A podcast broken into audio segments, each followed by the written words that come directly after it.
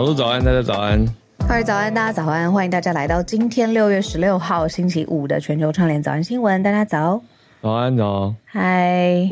昨天呢，那个我因为在家休息了一下嘛，然后呢，嗯、我在很意外的状况之下呢，发现了一个漫威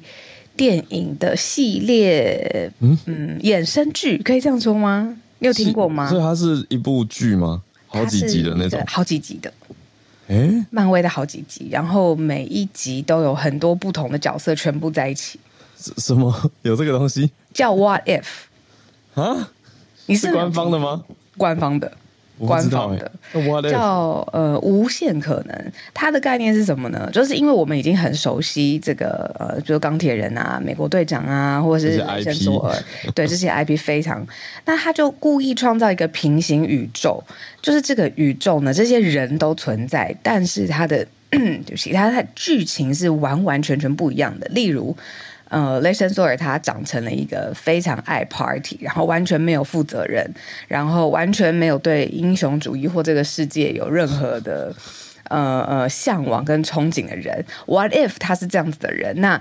呃，后来演呃发生很多很多很多的事情，那他这个角色会怎么面对？呃，或者是这些全部的这个漫威英雄联盟、呃复仇的联盟，全部变成了僵尸，因为这个世界发生了一个大的僵尸的这个呃 outbreak。那谁会是真正拯救人类的人？所以他有很多很多集完全翻转了，就是呃漫威角色里头这些英雄角色的设定，然后在这个平行宇宙里头呢，有一群人，他们是观察者，他们的意思就是这些人他们观察每一个不同的时空里面发生的呃无限可能，然后他们只是观察，然后不会改变，然后把这些呃故事再 relay 就是讲给我们听，这样子。我觉得脑洞大开耶，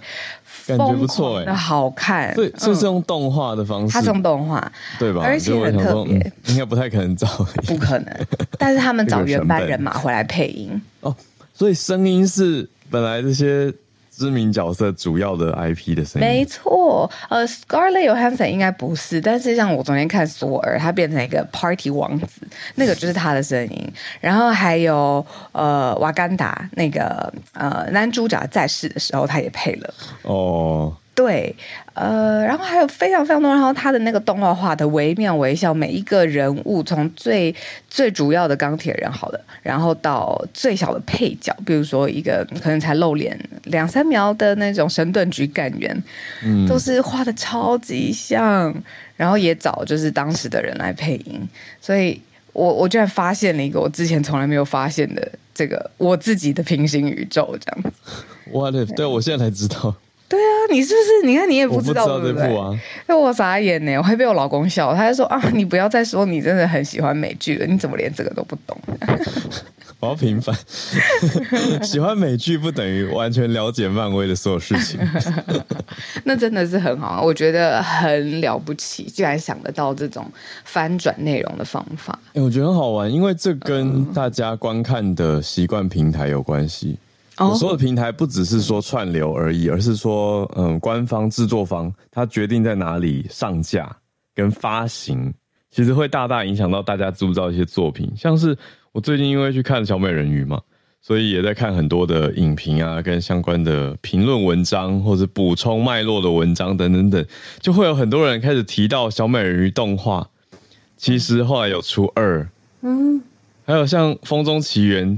Pocahontas 其实有出到二还是三？哪有？有，真的真的真的，就是在台湾没有在院线上播嘛。嗯，那好像是什么？当时也许是用录影带的方式出的吧，或者是 D V D。总之，它没有没有大张旗鼓的大宣传，可是他们真实存在这个世界上。我爆炸了！我对吧？是不是类似的感觉？小美人鱼生了女儿，我爆炸。小美人鱼有到三，对啊，你看是不是？是不是感觉很像？我现在是一个那个表情符号，就是我的一半已经融化。你知道我在讲哪一个表情符号？我知道那个，对，我是那个。怎么可能？这对我太晴天霹雳了。很多也不只是这两部，《灰姑娘》有出续集，对，保加康帝到了英国，英国没错。大家嗯，我们今天就电影欣赏把这些放出来给大家听，我们一起来听这些音频怎么样？而且你看大家很厉害耶，我是知道而已，我还我还没看过。对，你们知道聊聊天室留言的人是看过哎。哦对，有的是前传啊，等等等。这时候是不是就要寄出我们 NordVPN 对厂商多好加码到昨天都还有听友在搭板问说，因为我发了一个我发了一个我昨天早上讲到的要慎防诈骗的事情，哦，都有听友在底下搭板留言写说，那顺便借这篇问一下连结在哪里就是没有完全相关，有间接相关，可是大家在问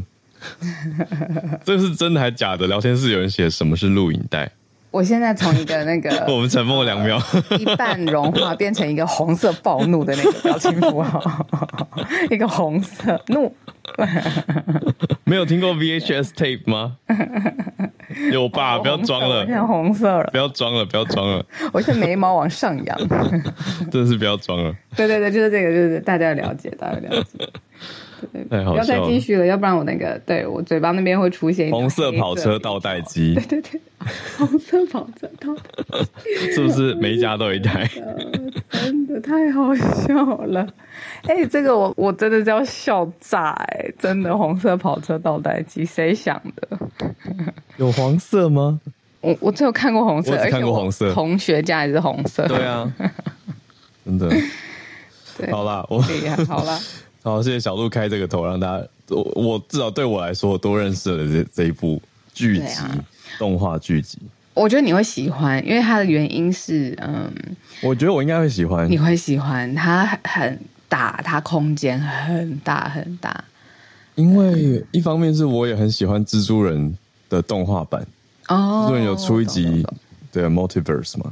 那我就觉得，哎、欸，那个多重宇宙用动画来呈现一个你已经知道的基础角色设定去做变化，其实就会可以翻玩出很多可能性。对啊，真的，而且它一集短短的，嗯、没有到就是电影那么长，四五十分钟，哦、那很好。对啊，嗯嗯，很快。耶、yeah, ！今天礼拜五，比较轻松的开场。那我们轻松加上一些小震撼。好，那我们我们来整理一下今天的国际时事。好，今天的四题国际新闻盘点也要来了。我们今天先从德国的第一份国安战略报告，所以说它的重要性是高的，而且大家的关注度也是高的，通常首发都是让大家最关注嘛。但比较特别的是，它报告里面讲的是中国的威胁日增越来越多，但是却没有提到台湾。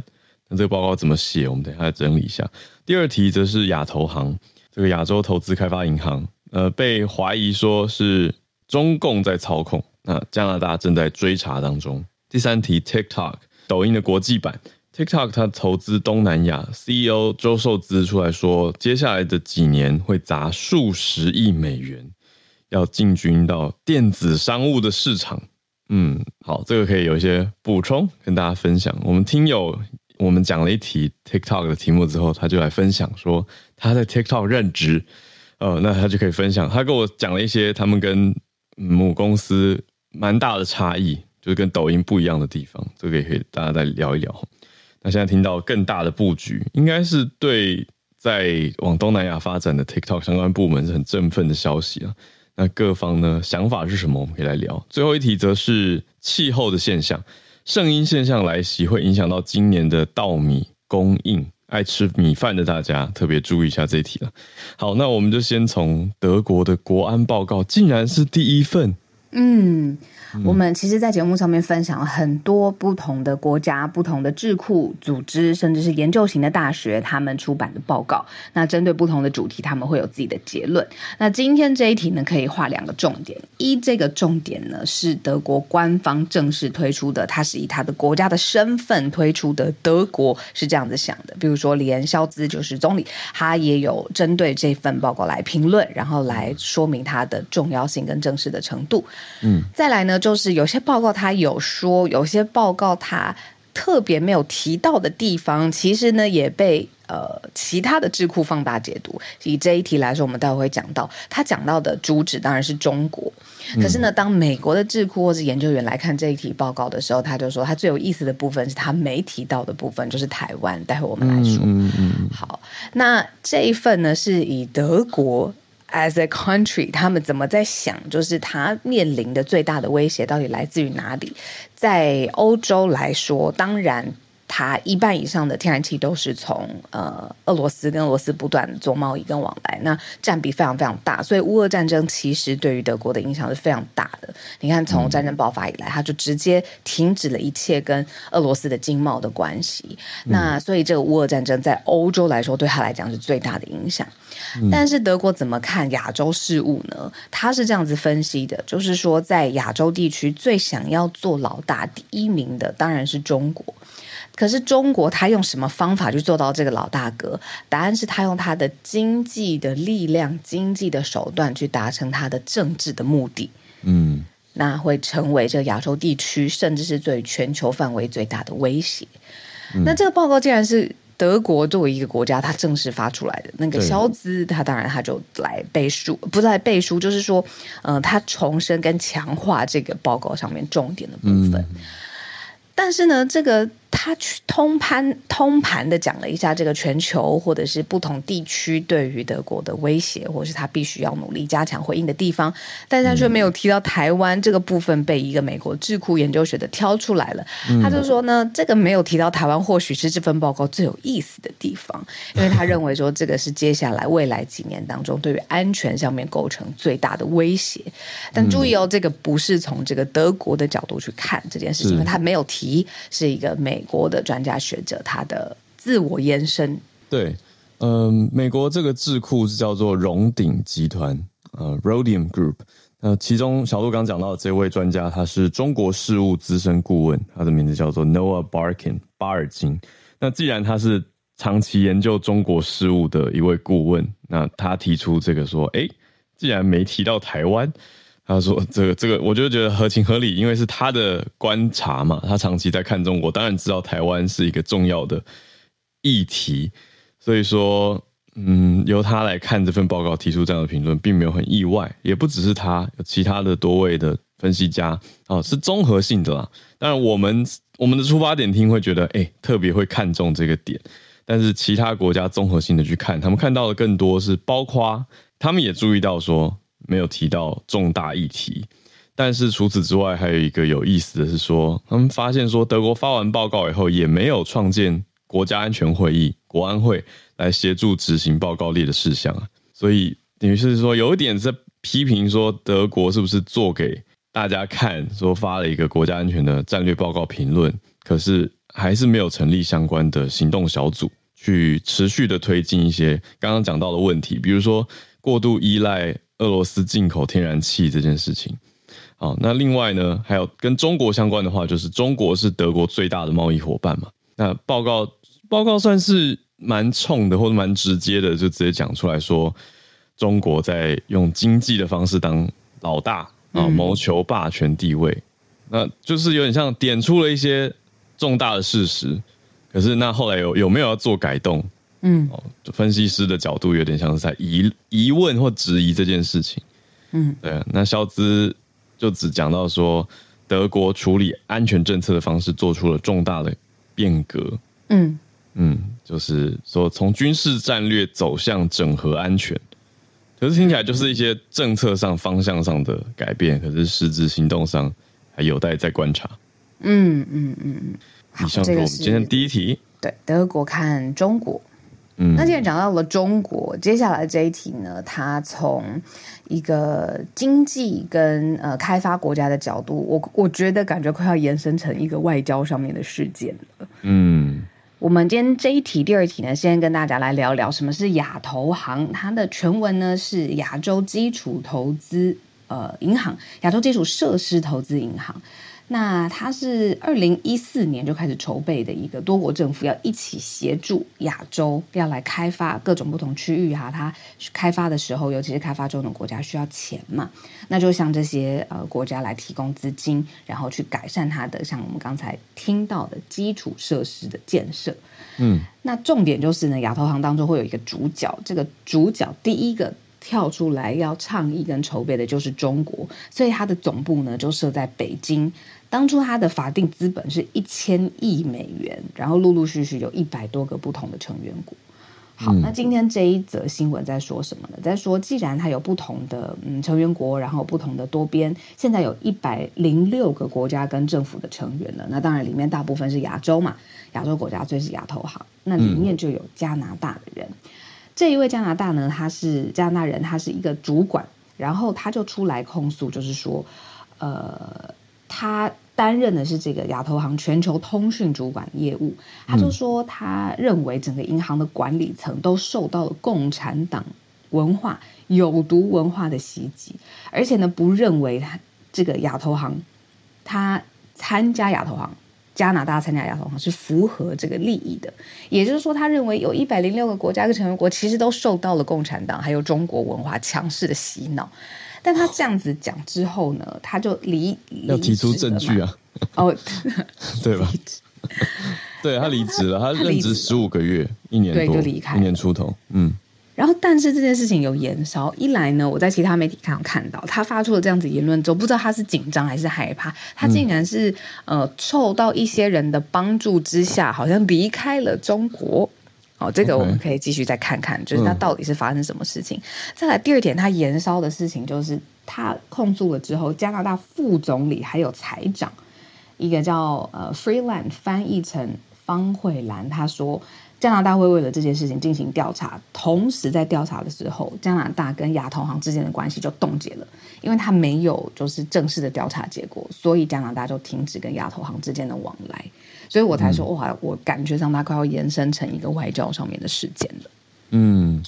我觉得对两个面向，第一个是说可以延续我们之前讲到的，嗯、呃，加拿大驱逐中国外交官的事情，就是延伸着加拿大的保守党国会议员庄文浩的事件嘛，就是中加互相驱逐、反制外交官这件事情，就是加拿大驱逐中国外交官，北京把加拿大外交官列成不受欢迎的人。而且要求这位外交官要限期内离开中国，就是互相用外交手段钳制，那也是很近的事情。那在这样子的一个脉络底下，现在新爆出来的是这位亚投行前员工，他他我觉得他的点是说，他的指控其实拉到了国家层级的一个高度，因为他提到说不认为亚投行的成员资格这个 membership 是符合加拿大利益的。意思是说他在里面当主管，然后后来辞退了嘛，那、嗯、已经离职以后才出来说，其实就讲到说国家等级的高度，对对，那他一方面不是小员工，嗯、二方面是讲到了国家层级，所以我觉得也是这个嗯，等于重要性也会被大家稍微比较多关注吧。可是也有人在讲说他没有提出，像像亚投行自己。然后自己要捍卫自己的名声嘛，就发了一个 email 声明，就讲说，哎，这位前主管他提出来的公开言论没有根据，让人失望。嗯嗯嗯。那有意思的是，媒体开始追查，《华尔街日报》就去查了亚投行的一些信件，嗯，就就查到说有一些内部的行长的言论，可能是帮公司会带来不确定性，嗯、等于是说。对于这位前主管员工的离职，嗯、行长是有给他一些祝福，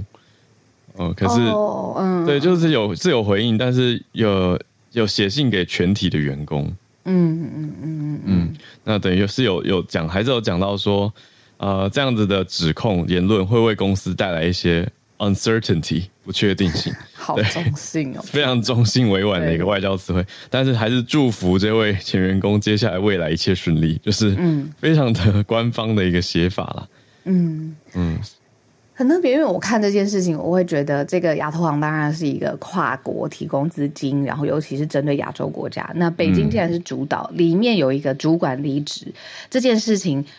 演变几乎几乎是快要变成演变成一个，因为他的这个副总理还有财长出来讲话嘛，我就觉得这对中国跟加拿大之间的关系，就有媒体分析说，中加关系其实这五年多以来一直都是一个冰点吧，嗯、就是我们每次每次夏欣欣老师上来分享的时候，对于中国的态度啊，啊，不论是学界、经济面、政治界，其实都是对、呃、中国的嗯怎么说赞。呃，肯定度、赞同度都是非常非常低的，中加的关系当然也是一直都不好。嗯、那这件事情上面，无疑又再多增添了一件，因为出来回应的层级蛮高的。对，然后又拉出一个新的支线，对的的状态，但主轴是没有改变。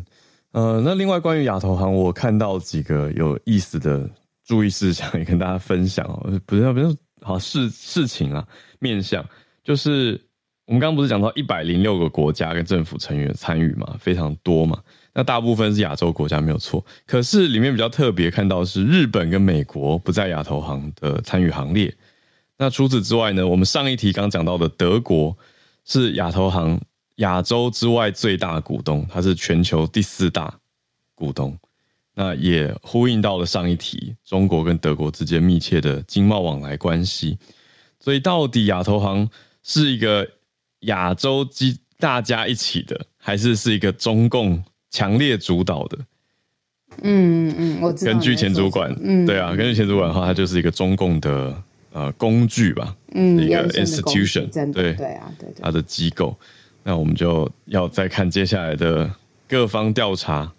状态。其实我觉得大家对于，至少我啦，我不要说大家，就是我对于亚投行来说，我知道这个名字听也听过，但是他你说他实际，比如说成员国到底有多少，他替谁提供多少钱，主责呃总部设在北京，代表他是从中共一路控制的嘛，这方面的讯息其实有点模糊，所以也是透过这一则新闻在一起看一下亚投行的性质，还有他想要达成的目标。没错 ，A I I B。好，这是我们第二个题目。接下来第三题则是 TikTok 要大举、嗯、大举冲入东南亚了吗？还是说应该说它本来在东南亚就已经很兴盛了，可是现在有新的投资？嗯，原因其实就是人口还有年轻族群。东南亚地区呢，整个总人口有 六点三亿，而且呢大概 百分之五十 他们都是不到三十岁的年轻人，所以以 TikTok 的用户习惯跟市场上面它对应的 user 用户族群来说，这其实就是整个 TikTok 用户数最多的市场、嗯、所以呢在一场雅加达主办的论坛上面，他认为说接下来呃 TikTok 官方表示未来数年之内呢，会在整个尤其是印尼还有东南亚的地区投资数十亿美元，包括像是培训啊、广告啊，还有现在 TikTok 我知道呃，我我用的真的比较少，因为我年纪已经超过有点多了。补充要补充一个理由，台湾是不是还没有把就是 TikTok 变成呃电子商务的呃有这个功能，就是它直接可以连接到电子商务，有金流啊，你可以选购物品等等。没有，通常都还是要，对对，就还是比较像是嗯 ，Instagram 单纯的短影音平台。就是你看了一个影音，如果对这个人想到卖的东西有兴趣，他可能会说啊，要去我的 bio， 或者是要去我的主页点那个连结，然后有的人就会把那个连结做成一个呃 link tree 连结树，那你就可以从里面啊、呃、类似看到说哦，刚刚提到的可能是哪一个东西，我对什么有兴趣。就等于说跳离 TikTok 嘛，就是要在其他的管道上面自己再看。那 TikTok 对于东南亚的投资，他看到这一点，因为呢，其实在东南亚现在电子商务的平台有一个是阿里巴巴做的叫 Lazada，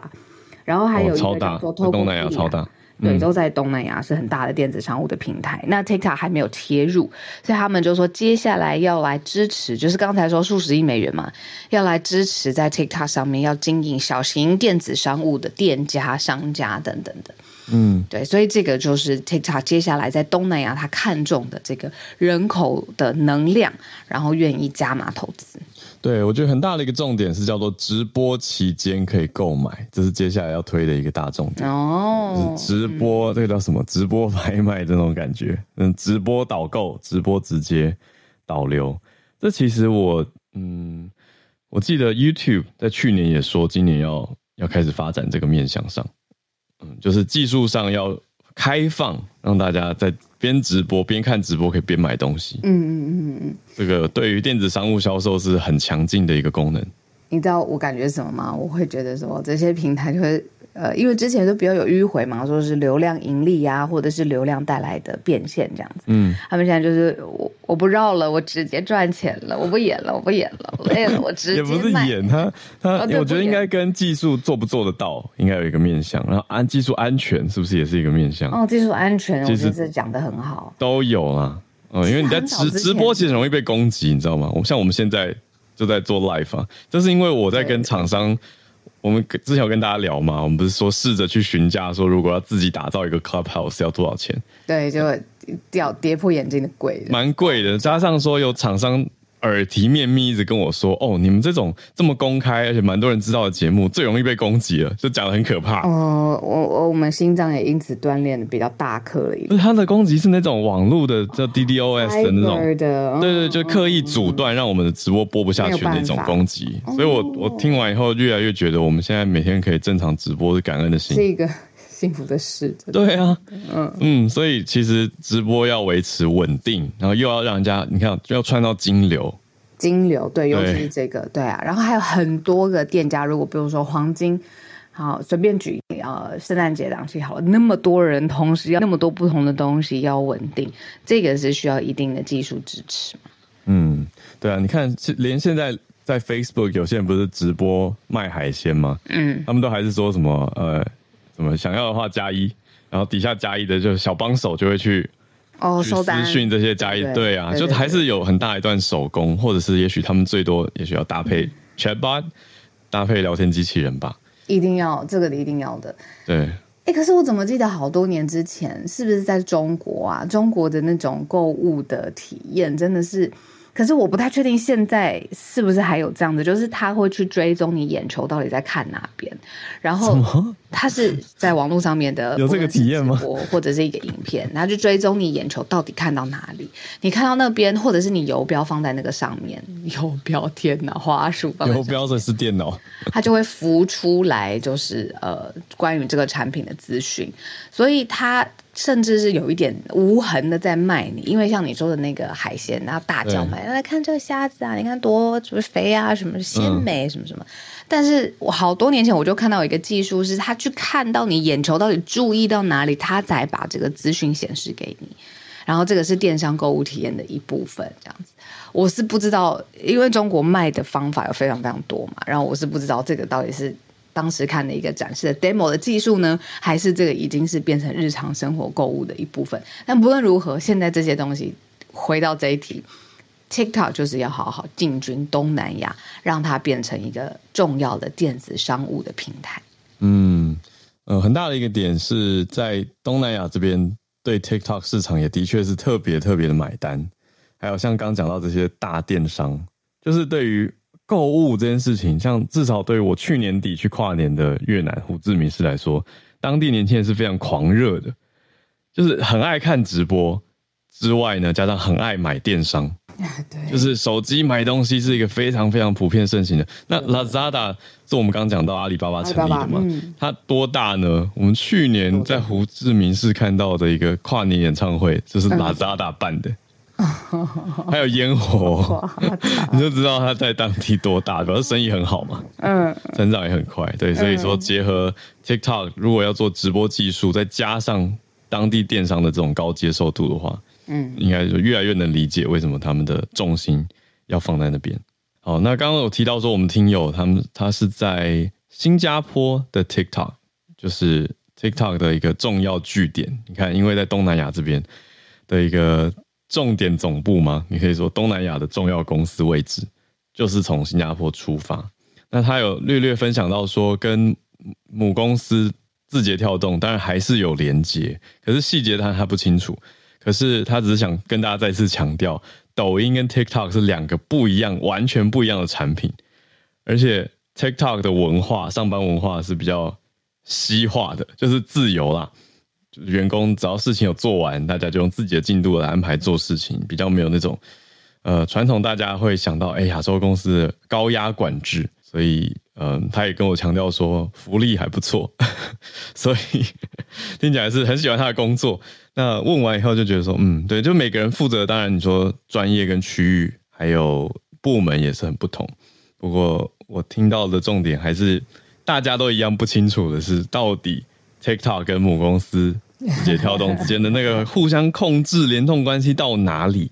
这个也是大家很好奇的。我猜也是他们想要刻意，不论是对外对内哦，都想要模糊处理的一块吧。嗯，欸，可是你记不记得我们有说，呃，几个最高压的科技公司，然后到底有什么？其实 TikTok 也是榜上有名，欸，就是因为他们大量招募了很多大量的年轻人，然后年轻主管，然后又远端，在疫情之后就是可能没有办法集中在一起工作，可是他那 expand 的目标其实是很大的，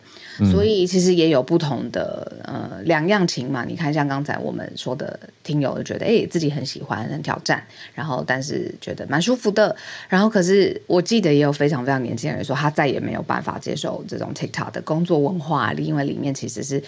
优秀的精英，然后但是有长长期的工作压力跟巨大的目标，嗯，所以其实这都是你知道科技现代生活才有的。你要工作，然后跨国，然后区域的扩张，然后要转型成一个什么样的平台等等的，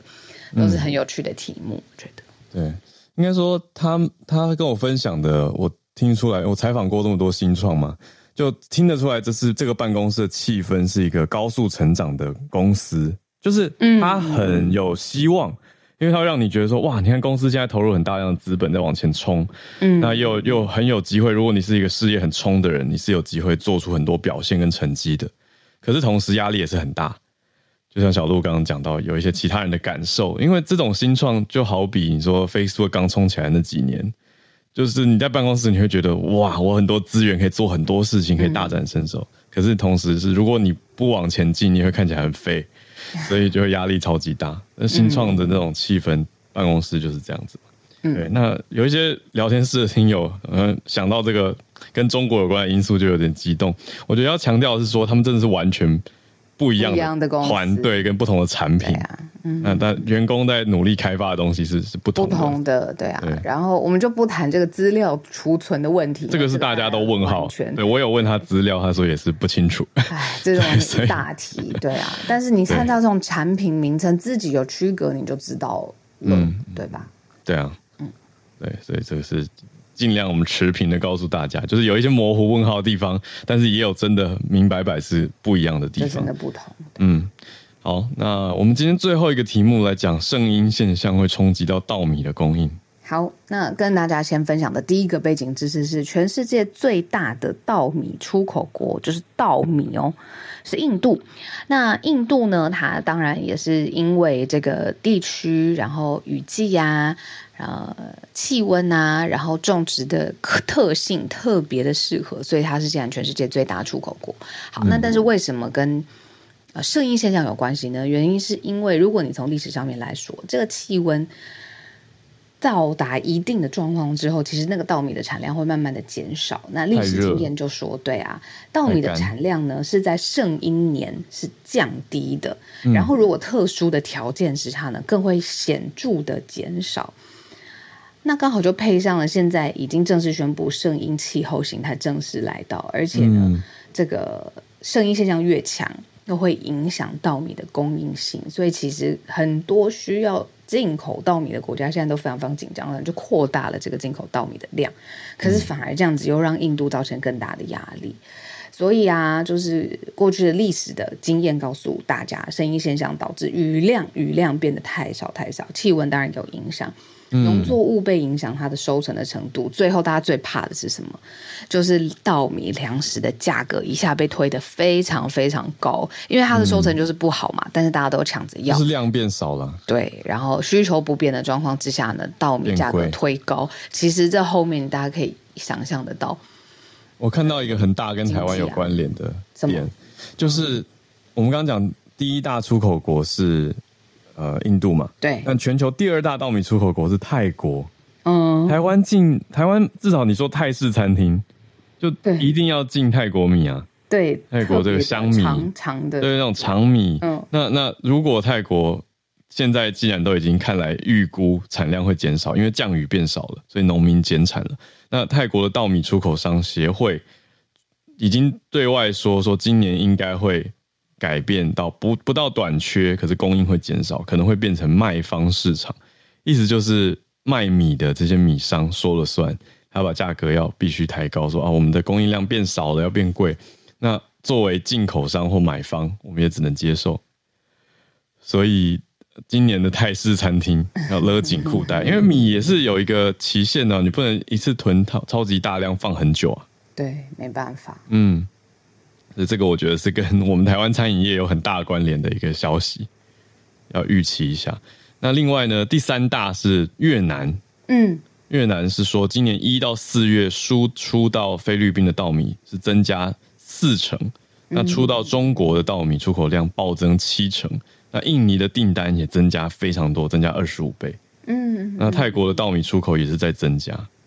嗯，所以出口量等于是，哎，今年的订单好像听起来都表现很不错，可是接下来供应量是不是会不够？价钱是不是会往上走？嗯、这就是剩一年大家在看的事情。对，那我们刚刚讲说，哎，气候到底对于日常生活的影响是什么？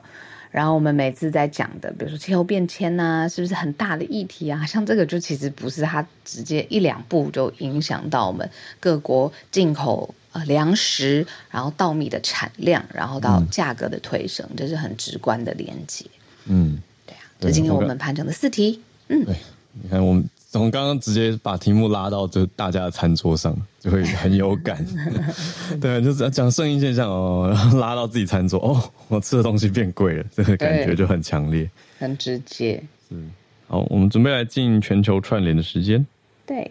那今天我们就是一样欢迎呃，不论是要展开新的题目，或是你在的地区你有特别的想法，然后都可以透过串联的时间告诉我们。然后在六月底的时候，哎，是不是就是下周下下周下下周对对下下周我们会有一天的时间，二十七号那天的时间，呃，我们早安新闻串联的时间，还有早安新闻会变成成台湾时间傍晚。嗯，那也欢迎在不同时区的朋友，因为我们做了一样小小的这个弹性的调整，所以可以听到更多不同地区的声音。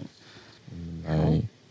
我昨天啊打开就是那个、嗯、呃我们的闯关游戏，我就看到好多好多人就是点我，然后累积点数，点我完成签到，点我完成分享，有没有加入 Premium 什么什么，我真的是点进去看一个一个，因为我们后台其实看得到嘛，大家比如说在哪一步骤觉得、嗯、哇游戏不好玩了跳走，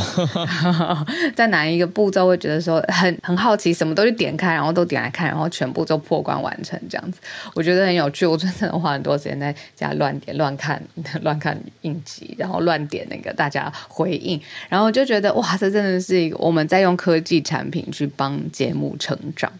我再放一次这个链接，欢迎大家来玩。还没有还没加入国际早安新闻国际事务学院的，赶快点一下这个 Messenger 的链接，一个游戏化的链接，我觉得很酷。还可以每日签到。对呀、啊，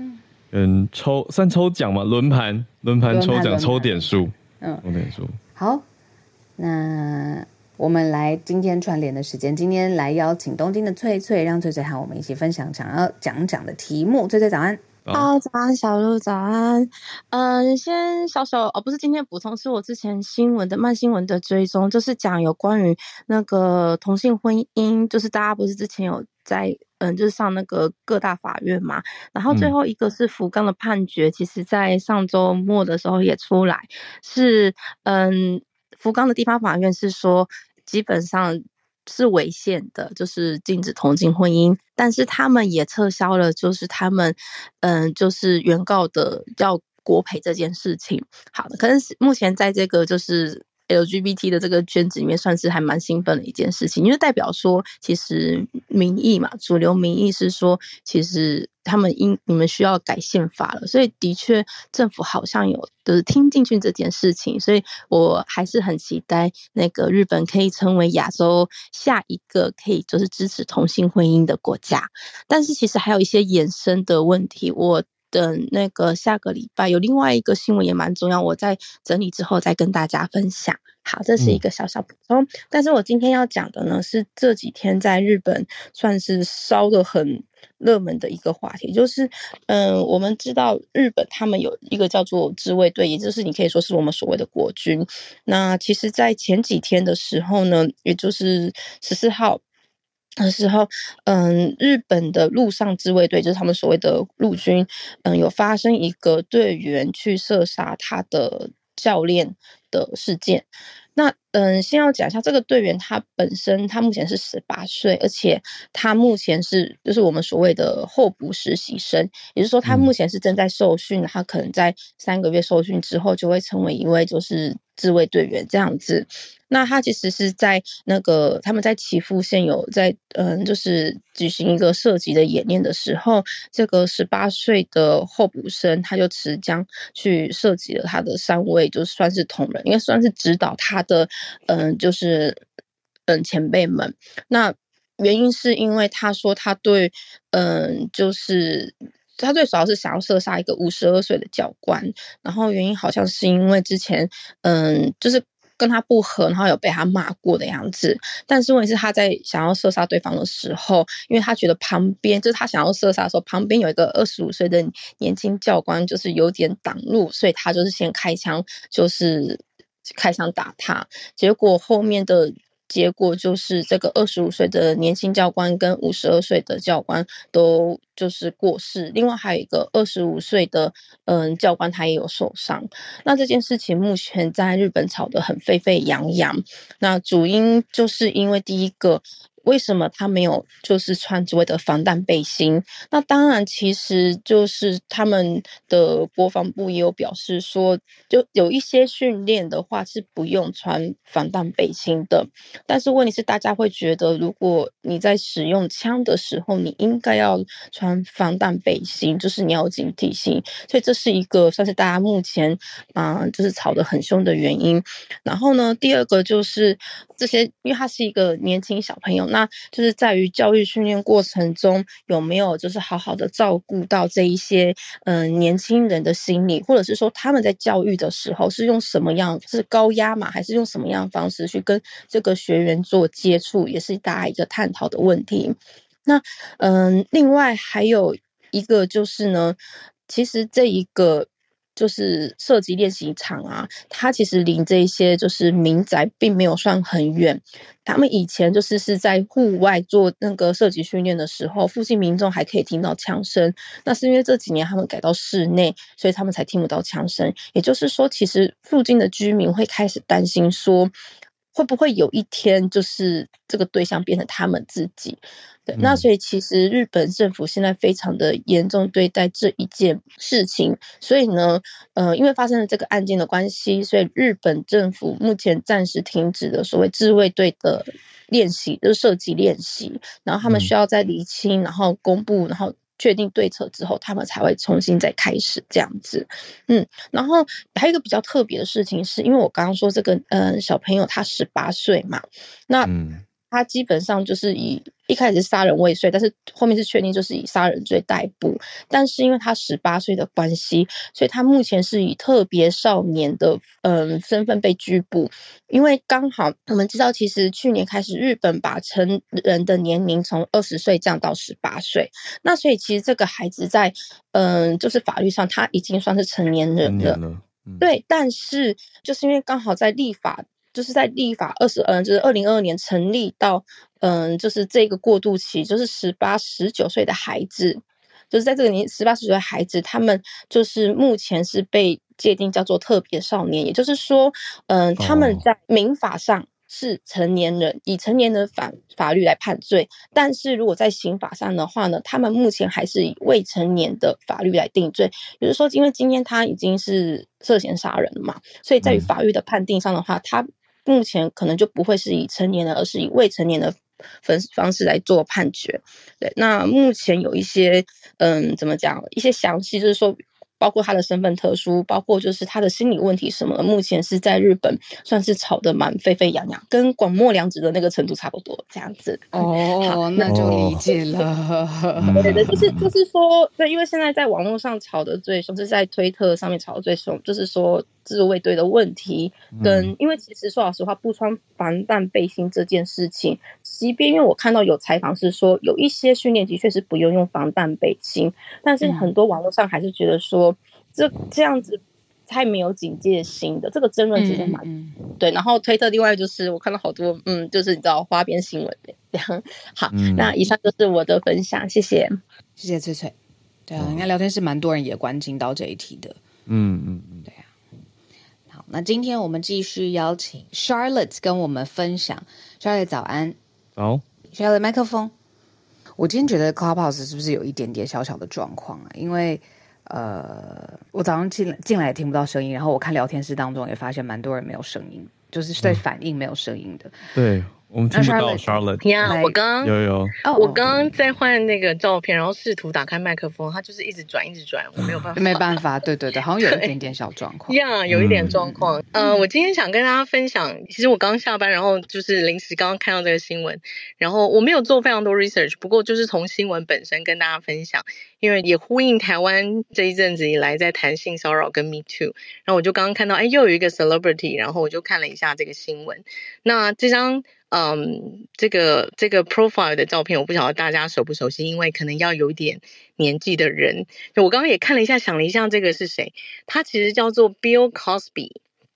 是一个、嗯嗯、好像以前叫做美国老爹，对，呃，一个有名的 show， 然后他是一个非常有名的喜剧演员。嗯、那其实因为他年纪非常大，他比较红的时期应该是八零九零年代这样子，就是两千年以前。然后他现在八十五岁了。然后呃，这个是今天的新闻，我看了一下是今天下午的新闻。嗯，他在内华达州被九个女生就是嗯起诉，就说应该说又有另外一个新的起诉。嗯、呃，就是关于有九个女生都 file lawsuit 在内华达州，就是控诉他说有 sexual assault， 就是等于类似性侵啦，就是性方面的任的这些嗯 misconduct， 就是就是超过性猥亵呀，不当行为，但是应该是有攻击的话，通常是是有比较严重，他的行为应该是类似性侵这样子。嗯、那嗯，在目前在内华达州被审理，然后我仔细读了一下新闻，才发现说，哦，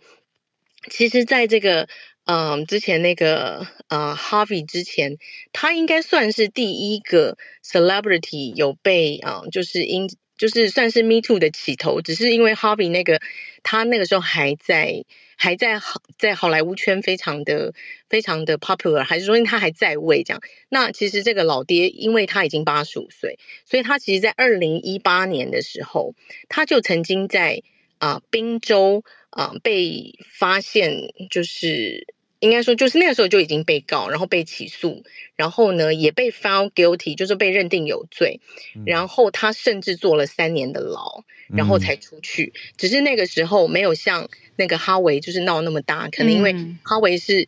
当时还在线上，然后还跟很多女性呀有作品，然后等于说还是现在正当红的。那他是一个已经退休的，可是他的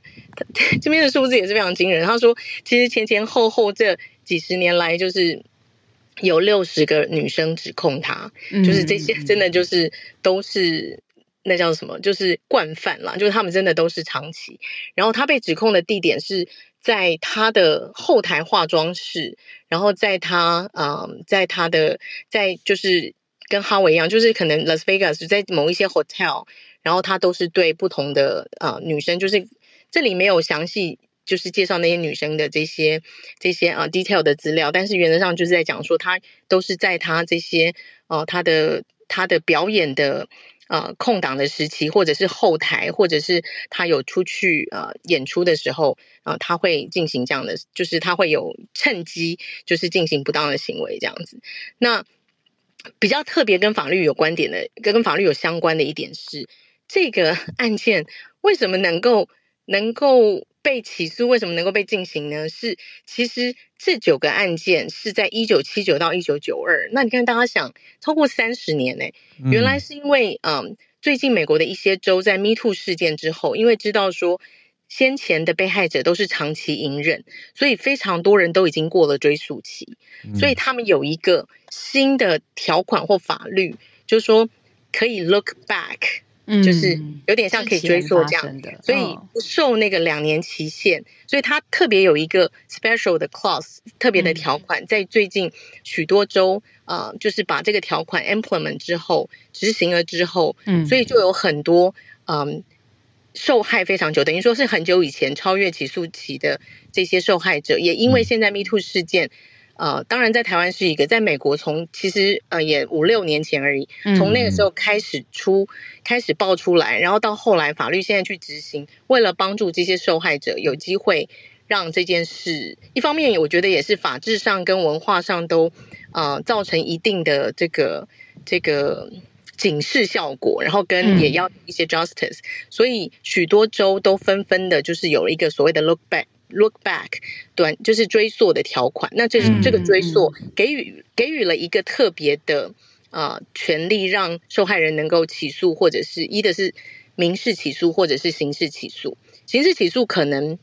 比较困难，但至少要能够民事起诉。那这个的差别就是因为大家都熟熟悉法律上最有名的就是法律不溯及既往嘛，所以原则上照理是超过起诉起诉期间就不应该对这个就是对这个即便是加害人就是有任何再重新去看。 对, 对啊嗯，那所以哈不是哈维，对不起，老爹的这个发言人就是呃在媒体上大肆批评这一条法法条法就是这条法律，因为因为老爹变成说他现在在这么高龄，然后他就不断的就是会要收到，因为几十年前的事、嗯、他不断的就是、嗯、呀在各州有有宾州，然后现在在内华达，在不同的州啊、呃、就是接受这个啊、呃、法律的这个追溯，这样就是诉追这样、嗯嗯、呀、嗯、但是也可以看见说 Me Too 的威力 Me, Me Too 的威力跟 Me Too 这个运动，我觉得很诚实的讲、嗯、这是我自己个人的看法，我觉得在美国其实都是非常十年内吧，就像上次我看到呃新闻在讲说这十年其实大家觉得的那个男女男女平权跟其实很多国家觉得并没有很大的进步，那我想讲的是说就是即便在所谓比较法治相对先进的国家、嗯、到美国我觉得都是十年内 Me Too 或者是这种性别意识的东西才渐渐的在法治跟体制还有所有的这些 employment 的制度上比较看得见在被具体的实现跟落实、嗯、那我觉得台湾有这样子的运动，我个人是觉得是好的，是乐见的，因为这是一个整体文化然后氛围跟法治制度就是一并都需要落实跟改进的一个东西呀、啊，就是跟大家分享。嗯嗯 嗯, 嗯，谢谢 Charlotte， 就是说一个 movement 它可以造成的呃，法律上面的变动，然后也让更多的事件被好好的检讨，然后来确认说到底是不是合乎、嗯、呃现在大家的对啊心目中想要追求的。嗯，我刚查一下这个 Co Co 呃 Cosby， 他的对他的节目叫 The Cosby Show， 在华视有播过。对，他是一九八四年那个时候在美国电视 N B C 演了演了八季，华视播的时候就用"天才老爹"老爹嗯这个名称。嗯、对他的脸跟这个 Cosby 这个声音是真是很有印象的，我觉得。嗯，好，那今天也特别邀请了 Charles 老师，然后要跟我们分分享的是星巴克吗？老师早。Hello 啊、呃，小鹿早，浩尔早，对，那个天才老爹，这你们这些年轻人。都没有看过呀，我想说，嗯，这个很早以前嘛 ，OK， 不小心透露年龄了呀。yeah, 我觉得这个最近就除了这种啊、呃、性别歧视之外，就是或者说这种呃 Me Too 运动之外，就是之前种族歧视也是一个就是热议的议题嘛。嗯，那其实我觉得在美国种族歧视一直是一个 fine line， 就是很多时候企业就是在啊、呃、就是处理这种种族歧视的案件的时候，他们通常会呃有时候会过之而无不及吧，就是说。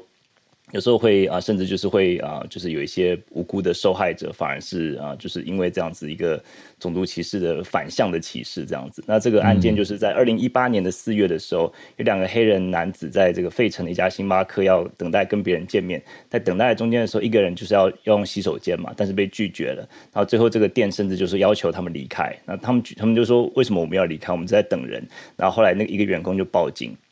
那这时候这两个年轻人就是看起来还蛮就是蛮无害的，就是最后被用手铐带离星巴克。那很多人就在用旁边用手机啊，然后就就拍照，就是上传社群网络这样子。那时候就是又遇上这种 Black Lives Matter 如火如荼的时候，所以那时候整个这个星巴克等于是也是陷入一个公关危机。那那时候除了这个他们的 C E O 公开道歉之外，他们就是呃也是算是抓了几个戴罪羔羊以儆效尤吧。那其中有一个叫做呃 Shannon Phillips， 她是一个白人的女生。那时候是费城的区域经理，他下面管理是一百多家星巴克。那他这个啊、呃、，Phillips 的上司一个黑人女主管要求这个 Phillips 呃开除一位白人经理，就是属于他的下面的一个白人经理。那那时候这个 Shannon 他说他不认为这个白人经理，因为这个白人经理他并不是管这个发生事情的这个呃这个星巴克，因为对这家店、嗯，因为发生这个事情的这家店的直接的经理是一个黑人，所以说他认为他就有点犹豫。后来这个 Shannon 就被解雇了，嗯、然后后来就是一直在。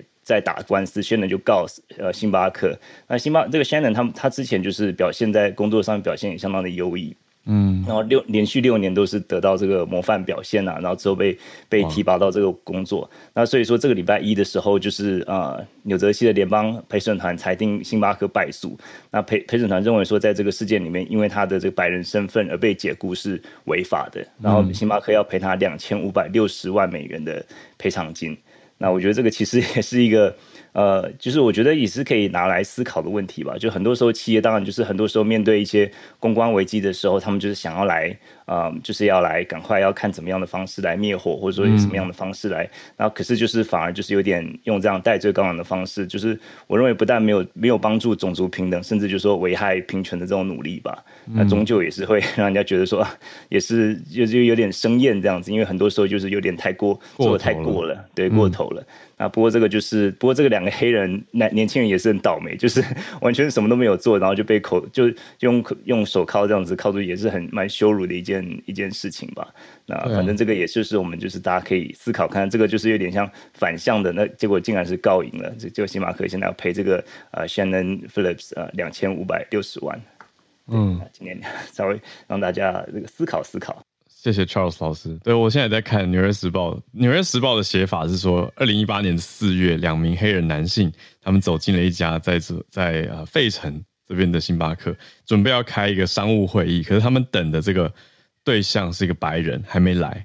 那等的时候他们就是要去借洗手间，然后就发生了刚刚老师讲那个一连串的事件。你就想，如果今天你只是去一家星巴克想要开个会，然后借洗手间被拒绝，然后人家说哎、欸，你是什么什么种族歧视我，然后互相开始指控，然后最后上层一个主管被 fire，